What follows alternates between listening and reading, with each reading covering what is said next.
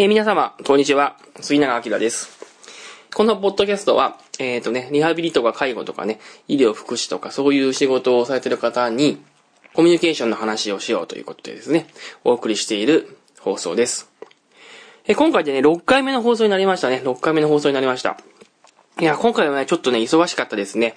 あの、ポッドキャストの配信するときっていうのは、いつもね、結構余裕があって、だいたい収録をして、収録をしてだいたいね、だいたい2週間ぐらい余裕があって、それで配信するっていうようなね、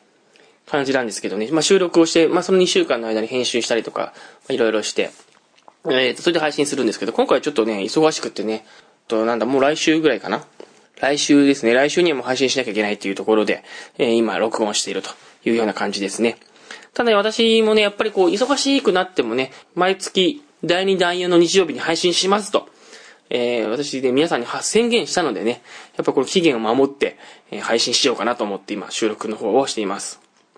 やっぱりね、なんかやるときってこういうふうにこう期限を決めてね、こうみんなにこう発表するっていうのはすごく大事ですね。やっぱこのポッドキャストなんかは、その、第2、第4の日曜日に配信しますと。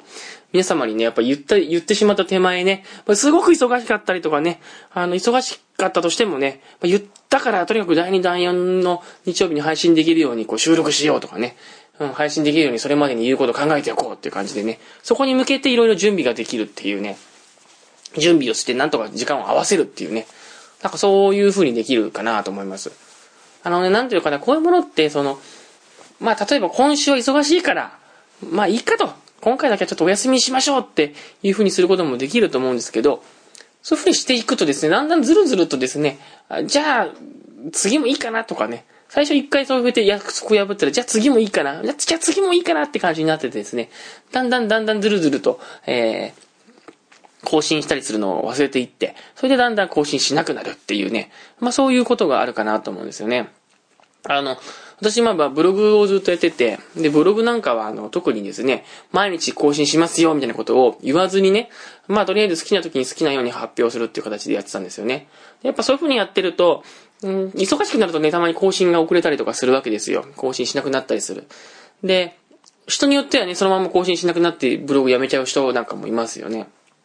で、やっぱそういうのは良くないなと思って。で、それでまあメルマガを始めたんですけど、メルマガなんかは必ず2日に1回、6時に、夕方の6時に配信しますというふうに宣言したらですね、もうここ2年ぐらいそのペース守れるようになって、もうずっとそのペースでやれると。で、そういう風にやってみるとね、やっぱこう自分自身にこう、だから自信がつくっていうかね、あ、今日もうまくいったなとか、今日もうまく配信できたなとかね、いう感覚がやっぱ出てきて、もうすごくそれって楽しいんですよね。やっぱりね、そういう風にですね、なんかこう時間をこう守ってというか、期限を最初にね、あの、設定して、必ず2日に一遍メルマガを配信しますよとか、必ず月に2回、第2と第4の日曜日にポッドキャストを配信しますよみたいなことでね、ちゃんと宣言をしてからですね、それを守っていくっていうね、そういうスタイルを取っていくとね、このブログとかメルマガとかこういうものっていうのはね、続くんじゃないかなというふうに思ってますね。まあそんな感じなんでね、まあ、これとにかくね、まずね、20回配信するっていうのを私目標にしてますんでね、20回配信することを目標にちょっと続けていきたいなと思っております。で、さて、このね、まあ、ポッドキャストの配信なんですけどね、まあ、ちょっとね、まあ、6回やってみて気づいたのもね、こう、自分のこう、テンションのね、テンションの持ってき方がちょっと難しいなってことを思ってますね。やっぱ私ね、こう一人で家でね、ボイスレコーダーの前でこうペラペラ喋ってますんでね、まあ人の目の前に誰、誰かいるとかっていうわけじゃないので、こう自分のこうモチベーションっていうかこう喋る時のこうね、ノリというかね、テンションみたいな、熱さみたいなものをどうやってこう上げていくかっていうのがね、結構こう難しくって、なかなかこう、乗ってこない時もあるんですよね、こう、ボイスレコーダーの前で喋ってても。乗ってこない時っていうのはね、結構あの、言葉に詰まったりとかね、うーとか、あーとか言っちゃったりとかしたりとかね、なかなかこう、声に張りがなかったり、声が聞き取りづらかったりね、滑舌が悪かったりとかしてくるのでね、自分をこう人の、ちゃんと人前で喋るようなテンションに持ってって、このボイスレコーダーの前で喋るっていうのが結構大事なんですけど、なかなかね、この喋るテンションに持っていくまでが結構難しかったりとかしてですね、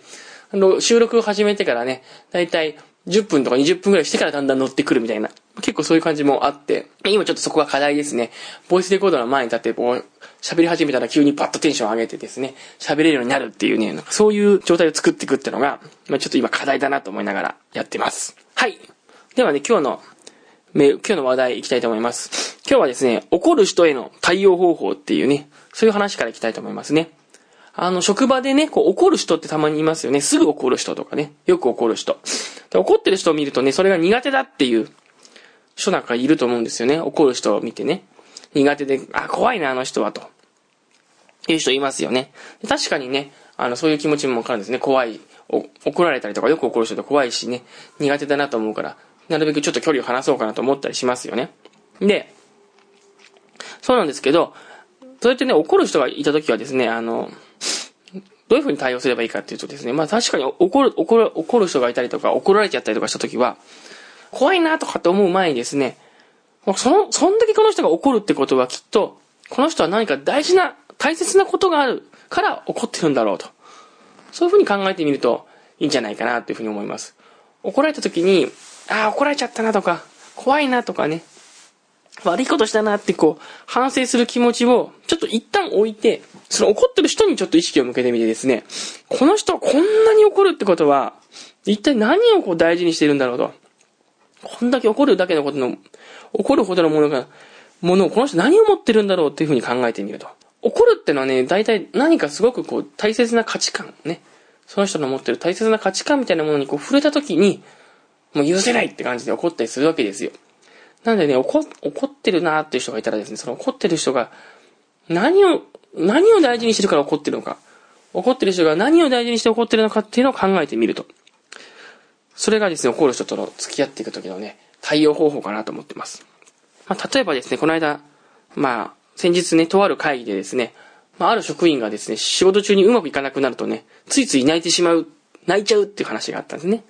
そしたらね、その会議に出席してる人が、一人がですね、出席してる人がですね、結構なテンションでね、なんなのその人はつってね、考えられない許せない仕事なんかちゃんとやんないとダメよっつってね、怒ってると。そういう場面に出くわしたんですね。まあでも、まあこれはね、私に向けて怒りが向けられたわけじゃないので、まあ私が見て怖いなと思うようなことはなかったんですけど、私はね、それ見て、あ、この人はこういうところで怒るんだと思ってですね、なんか非常に興味深いなと思いましたね。やっぱりそうやってね、こう、人が怒りが出てくるときってね、やっぱ、その人らしさみたいなのがすごく出てくるなと思っていて、で、この人は、その、例えば仕事だからって言って、こう、新人さんがね、仕事でうまくいかないと泣いちゃうと、そういう人を見たときにな、怒るんだなと思ってね、なんかそれがすごくね、興味深いなと思いました。なんかその方のキャラがすごい出てきてるなと。で、きっとね、こういう風にね、仕事だからって泣いちゃう。仕事でうまくいかないと泣いちゃう。で、それに対してすごい腹が立つ。これはね、何かっていうとね、きっとね、まあ、仕事なんだからね、感情をあのコントロールすべきだとかね、えー、仕事なんだからきっちりやるべきだとかね、仕事でうまくいかないぐらいで感情をかき乱してはいけないとかね、仕事なんだから大変なことは当たり前とかね、多分そんな価値観を持ってる人なんだろうなっていうことがわかるわけです。で、そういう価値観がわかるとね、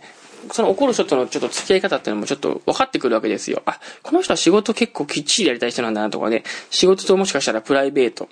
みたいなかん、かん、プライベート的な感情を分けたい人なのかなとかね。ね、もう、まあ、泣くっていうのは割とどっちかっていうと仕事場ではそんなに起きることじゃなくてね、プライベートで起きるようなことなんで直し、でもそのプライベートで起きるような泣くっていうことがね、仕事場で起きた時には腹が立つわけだから、えー、この人はプライベートと仕事を分けたい人なのかなとかね。まあ、いろんなことが分かるわけですよね。まあ、そんな感じでね、その方と関わって今度、次はいけると、あのー、またちょっとその人との関わり方とかね、コミュニケーションの仕方って変わってくるかなと思うんですよね。まあ、そんな感じでね、あの、怒り、怒る人との対応っていうのをね、考えてみてもらえればな、っていうふうに思います。で、私なんかもね、最近少しね、腹が立つことがありましてね、後輩のね、相談に乗ってたらですね、もう後輩がですね、あまりにもちょっとネガティブなことばっかり言うのでね、腹が立っちゃうっていうことがありましたね。なんかこう、できないことばっかり言うと。ああいう風にやってみたらどう？こういう風にやってみたらどう？ってこう、こちらが提案するとね、いや、でも、これがこうで、できません。いや、でもこれがこうで、ちょっと難しいですとかってね、いろいろこちらが提案したことに対して、もうできないことばっかり言うと。そういうのを見るともう、すごく自分も、もーって腹が立ってですね、なんだよと思ったんですけど、それも時もやっぱさっきのね、考えですよね。この腹が立つ時っていうのはきっとなんか自分のね、あの大事な価値観っていうものを、まあ多分表現していると。何かそこに価値観が隠れてるんじゃないのかなと考えてですね、なんで私はこんなに腹が立つんだろうっていうふうにこう、考え直してみたんですよね。で、まあよく考えてみるときっとですね、自分はね、やっぱりこう、何でもやってみようっていうのをすごく大事にしてるんだなっていうことを思いますよね。何でも、とにかく考える前にやってみようとかね。とにかく考える前に行動してみようと。行動してみて、やってみてからうまくいったかうまくいかないかったか判断してみようと、こう自分は結構そういうのを大事にしてるのでですね、いろいろああいう風にやってみたらこういう風にやってみたらって言った時に、やる前にいろいろ文句を言ったりとかね、できない理由ばっかり言うのを見てですね、まあちょっと腹が立っちゃったと。まあいうことに気づいてですね、まあ自分は結構何かを実践するっていうことを大事にしてるタイプなんだなってことをですね、すごく思ったと。まあそんな体験がありました。で、こんな感じでですね、人の、人が怒ってる時を見るときに、見たときに、この人はなんでこんなに怒るんだろう。一体何を大事にしてるんだろうって考えることもすごく大事だし、自分がね、職場の中ですごく腹が立っちゃってね、あーっと、腹立つと思った時も、なんで自分はこんなに腹が立つんだろう。で、自分自身のことを見直してみるときもですね、この、何を大事にしてるんだろうかと。こんなに怒って、自分は何を大事にしてるんだろうかっていうふうに考えることっていうのはね、すごく有益だと思うのでね、ぜひ皆さんね、これヒントに取り入れてもらえればなと思います。はい、次の話題ですね。次のね、話題は患者さんの一言一言を見逃していませんかという話題です。あのね、新人さんとか学生さんとかでよくね、話が続かないって言って悩む方が結構いらっしゃるんですね。で例えばね、リハビリの場面でね、患者さんがね、今日は調子が悪いんだよ、なんていうふうに言われた時にですね、もうそのまま調子が悪いのかって聞いちゃったら、それ以上話が聞けないみたいなね、意外とね、そういうね、学生さんとか、まあ、特に新人さん、なんか出会ったことがあって、まあ、調子が悪いとかって言われちゃうとですね、意外とですね、それ以上聞けなくなると。なんか調子が悪いって言って、その調子が悪いことについていろいろ聞いちゃったら、ネガティブな気持ちにさせちゃうんじゃないかなとかね、あんまり聞き込むと悪い気持ちにさせちゃうんじゃないかなとかつってね、なんかこう調子が悪いっていうとこからそれ以上話が進めらんないんですっていう人にですね、出会うことがありますね。そこはですね、あの、一回ですね、私が思うにはですね、まあ、調子が悪いんですって言われたらですね、まずは一言、どんな風に悪いんですかとかね、どうしたんですかとかね、やっぱそのぐらいのことはやっぱ聞いてみないとね、わからないんじゃないかなと思うわけです。で、まあちょっとしたことなんですけどね、これって結構大事なことで、人っていうのは、何か自分の体験を話話をするときに省略をさせながら話するんですね。だから調子が悪いっていうふうに言っても、本当はいろいろあって、体が痛いのかもしれないし、気持ちが沈んでるのかもしれないし、もしくは今日面会に来てくれるはずだった家族が今日は来なくなったみたいな、そういう話かもしれないし、なんだかわかんないわけですよ。調子が悪いって一言だけだと。だけど、そういういろんな体験が本当はあるにもかかわらず、それを簡単に一言で言うと調子が悪いというわけですね。で、それをね、あの、NLP の言葉では省略っていうふうに言うんですけど、必ず人はいろんな体験を言葉にするときに何かを省略させて話をするわけです。だからですね、今日は調子が悪いんだよみたいなことを話すときはですね、まあ、こ、その、こっから、そのことについて聞いていくことが気分を悪くさせるとかさせないとか、そういうこととはまずさておいて、興味を持ってですね、それってどういうことなんですかっていうふうにこう、聞いてみるっていう、そういう必要があるわけです。でね、これはね、あの、新人さんとかはね、ついついその、いろいろこう気を使っちゃって、調子が悪いって言われて、こう、そこから聞かないってこともあるんですけど、ベテランの方はベテランの方でですね、調子が悪いって言われただけでですね、もうこちらで勝手に早とちり、早とちりして、ああ、きっといつものあの、いつものあれだろうと。例えばね、いつも調子が悪い、調子が悪いと言って、いつもなんかこう、どこかが痛いっていう、訴えてるような人がいた時にはですね、また調子が悪いと言ったら、ああ、まあいつものあれだなと思ってですね、まあそれ以上聞かないとかってこともあるわけですよ。調子が悪いって言っても、まあまあ頑張りましょうよとか言って。でもね、ただただ調子が悪いと言ってるので、もしかしたら、今日は違うことを言ってるかもしれないですよね。腕が痛い、いつも腕が痛いって言ってるから、あの人はどうせ今日も調子が悪いって言った時は腕のこと言ってんだろうと思うかもしれないけど、よくよく聞いてみたら本当はお腹の調子が悪いってことかもしれないしね。そういうこともあるわけですよ。だからね、この、こちらがね、あの、セラピスト自身が忙しかったりとかですね。あとはもう勝手な思い込みでね、どうせ調子が悪いって言ってもいつものあれだろうと思ってたりとかすると、深く患者さんの話を聞き込まないっていうね、聞かずに見逃してしまうっていうことがあるわけです。なのでですね、やっぱりね、人が言ってる言葉をそのまま捉えて、勝手に早とちりしないってことですね。そのその言ってることは一体何のことを言ってるんだろう調子が悪いって言ったらその調子というのは何のことを言ってるんだろうのかってことを興味を持ってですね、まあ、さらに質問していく。まあそういう必要があると。で、それがね、あの、質問力を上げていくってことなるんでね、ですよね、セラピストがね。患者さんにいろんなことを聞いていったりとかで、より深く話を聞いていくコツになります。だからそういうことをですね、あの、話が、会話が続かないっていう方なんかはね、やってみるといいかなと思うんですよね。これはね、あの、いつも私がお伝えしている NLP という心理学の言葉ではメタモデルっていうんですけどね、相手の言った言葉をそのまま切り取って、今日は調子が悪いって言ったら、その調子という言葉を切り取って、調子とはどういうことですかと。どんな調子が悪いんですかと聞いていくというのがね、メタモデルっていうね、質問方法になりますんでね。もうちょっと詳しく知りたい方は NLP の本なんかもね、読んでみるとね、より理解が深まるんじゃないかなと思います。はい、じゃあ次の話題ですね。はい。次の話題は仕事上で大変大きな課題にぶつかった時っていう話ですね。大変大きな課題がぶつかった時に、その時に考える思考法としてですね、これをまあ、大変な大きな課題にぶつかった時にね、大体多くの人は、これをどうやって解決しようかなって考えますよね。どうやって解決しようかなと考える。だけどね、あの、よりちょっとね、ネガティブな思考方法を持つときは、なんで自分はこんな大きな課題が出てきちゃうんだろう？なんでこんな大きな問題を抱えちゃったんだろうとかね。それ後悔の方法に入りますよね。で、今回ですね、お伝えしたいのはですね、大きな課題にぶつかったときに、まあ、建設的に考えるんだったら、これをどういうふうに解決しようか。なんですけど、それもそういうふうに考えてみるのもいいんですけどですね、今日提案したいのは、これをどうやったら楽しめるだろうかと考えてみるっていうのもですね、大きな課題を乗り越えていくときのね、一つのコツだなと思ってます。あのね、こ困難にぶつかったときにね、それに対してどうそれを楽しんでいこうかって考えていくっていうのはね、結構ね、気持ちが前向きになっていいんじゃないかなと思いますね。私もね、あの5月の1日からね、今まで9年間働いた部署を移動してしてですね、えー、月の残業時間が60時間を超えるっていうね、大変な部署に移動することになっちゃったんですね。で、私それまでね、自分の残業時間なんか10時間以下ぐらいだったんでね、大してしてなかったんですけど、急にもうね、残業いっぱいする部署に移ることになっちゃってね。で、そういう時に、もう嫌だなーとかね、なんで移動になっちゃったのかなとかね、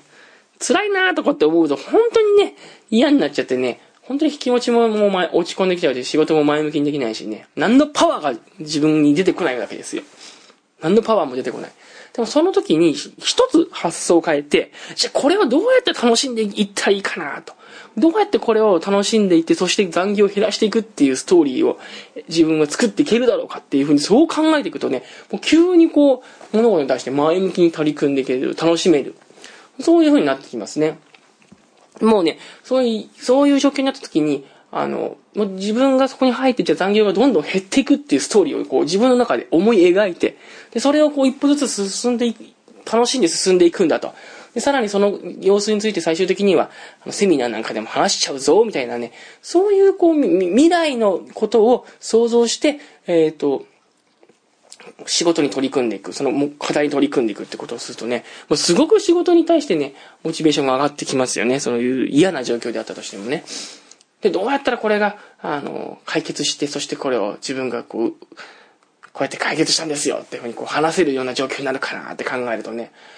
すごくね、あの、モチベーションが上がってくるっていうことがありますね。だからね、こんな感じでですね、とにかくこう大変な大きな課題にね、いた時はですね、どうやってこれを楽しんでいけるか。そして未来のこれを解決した、全部解決したその未来の状況を想像して、そこに自分が一歩ずつ楽しんで進んでいくためのね、なんかね、そういうストーリーを自分で描いていくとね、まあすごくね、その嫌な問題とかね、大変な問題に対しても前向きにいけるっていうことがありますね。はい。じゃあ次はですね、次の話題は、被害者意識被害者意識についてお話ししますね。まず今の話、さっきの話ともちょっと被ってくるんですけど、被害者意識っていう実は意識についてね、ちょっとお伝えします。で被害者意識っていうのは、この仕事上の、仕事上起きてる問題に対してですね、常に自分の中に、自分は被害者なんだっていう気持ちがあると、仕事はうまく進みませんよっていうそういう話で、例えば自分の仕事が忙しいのは上司のせいだとかね、患者さんのリハビリがうまくいかないのは病院の運営の問題だとかね、後輩の出来が悪いのは、今の若者はゆとり、ゆとり世代で甘えてる奴が多いからだとかですね。こんな風にですね、常に被害者意識って言ってね、こう、誰の、誰かのせい、何かのせいにしてると物事、物事っていうのはなかなか解決しません。で、それにですね、自分はじゃあこの問題に対してどういうふうに取り組んでいこうかっていうね、そういう主体性が出てこないわけですよ。で、こういうですね、こういう被害者意識みたいなものに自分の気持ちがこう、取り込まれそうな時、自分の気持ちがいっぱいになりそうな時っていうのはですね、わかるんですよ。この被害者意識っていうのはね、私もついついなっちゃうわけです。もう仕事ですごい大きな問題だとね、これは問題は、なんでこんな問題になっちゃったんだと、これは上が悪いとかですね。これは前任者、前、前、この職場にいた人たちが悪いとかですね。もう、そういうこと思うわけです。なんなんだこれはと。なんでこんな問題になっちゃったんだと。これは俺のせいじゃないと、と思うわけですけど、そういう気持ちになってるとね、なかなかこう前に進めないと。じゃあ、どうしていこうかっていう風にならないわけです。自分もこの、自分、自分が悪いと思ってるわけじゃないですから、もう、人を、人を責めて終わりになってしまうわけです。で、こういう時ではですね、一回ちょっと誰かのせいでっていうですね、そういう被害者意識を切り替えて、まず一旦ですね、もう全部こう自分の責任でこの問題が起きているんじゃないかと考えてみると。仕事が忙しいのはですね、多分自分の仕事の仕方に問題があるし、または上司にうまく仕事が多すぎるってことを伝えられてないからだとかね。患者さんのリハビリがうまくいかないのは自分の進め方がちょっとうまくいかないからだとか。後輩の出来が悪いのは自分の押し方が悪いからだとかね。こんな風に一度自分の、自分に起きているいろんな問題をすべて自分の責任と考えてみるということをすると。そうするとまあ、じゃあ自分に何ができるかっていうことが考えられると思うんですよね。でね、まずこれ自分の全部責任なんだと。もしかしたらすごく自分の責任としてはすごく遠いこともあるかもしれないですよ。これここまで自分の責任って言っちゃうのかって思うこともあるんですけど、一旦これは全部自分の責任で、とにかく自分の行動を変えれば、この問題解決するんだっていうね、そういうこう思考方法に変えていくとですね、すごくこう物事に対して前向きに取り組んでいけると。まあそういうことがありますね。なんでね、とにかく被害者意識、とにかく問題が大きくなってですね、自分のせいじゃないみたいな気持ちにちょっとなりかかってきたときは、一回その気持ちを切り替えて、もし全部自分の問題だとしたら、自分は何をすればいいだろうかと。そう考えてみるとね、物事前に進んでいけるんじゃないかなと思います。はい、じゃあ今日のメルマガ最後の話題ですね。今日の最後の話題はですね、先日テレビを見てたらですね、あの、タレントのスザンヌさんがね、離婚の会見してましたね。離婚の会見してて、お互い忙しくてちょっとしたすれ違いからね、だんだん距離が出てきちゃって、で、普段、夫婦の日頃からのコミュニケーションが大切だった、みたいな話をね、してたんですよね。スザンヌさんが離婚して涙流しながら話してて。で、私それ見ながらちょっとふと思ったんですけど、このこの日頃からコミュニケーションが大事っていうのはね、本当にね、もうどんな場面でも一緒で、こういう臨床現場なんかでも本当に一緒だなと思いましたね。やっぱ職場においてもね、本当に日頃から、あの、いろんな人にですね、どうお元気にやってるとかね、休みの日はどっか遊びに行ったとかね、そういうたわいのない話をしていったりとかですね、あ、この間の、あの、患者さんどうなったの？あれ、あの後うまくいった？とかね、あこの間あの利用者さん、こち、ちょっとトラブルあったけど、あれどう解決したとかね。この間あの利用者さんに、あの、こうこういうリハビリやるって言ってたけど、あれどうやってみてどうだったとかね。とにかくね、いろんな人にこう声をかけていくっていうのはね、して大事だなと思いますね。こう、ちょくちょく声をかけて、あの、話しやすい雰囲気作っていくっていうのはね、なんかすごく大事だなと思っていて、そういう風に話しやすい雰囲気を作って、話しやすい雰囲気をすると、基本的にお互いによくコミュニケーションを取るという関係性を作っておくからこそ、いざという時に、いざ重要な話をするって時に話をしやすくなるなと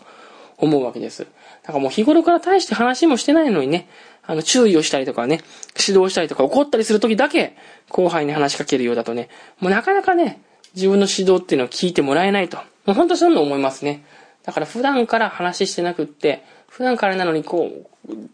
困ったなと思う時だけ話しかけていく、話をするっていうんじゃね、なかなかね、話しづらいですしね、後輩にとって、後輩とかね、その怒られる側にとっても、いつも褒められないのにね、ほ褒められないで怒られてばっかりだみたいな気持ちになるわけです。その、注意したり指導するときだけ声かけるわけですからね。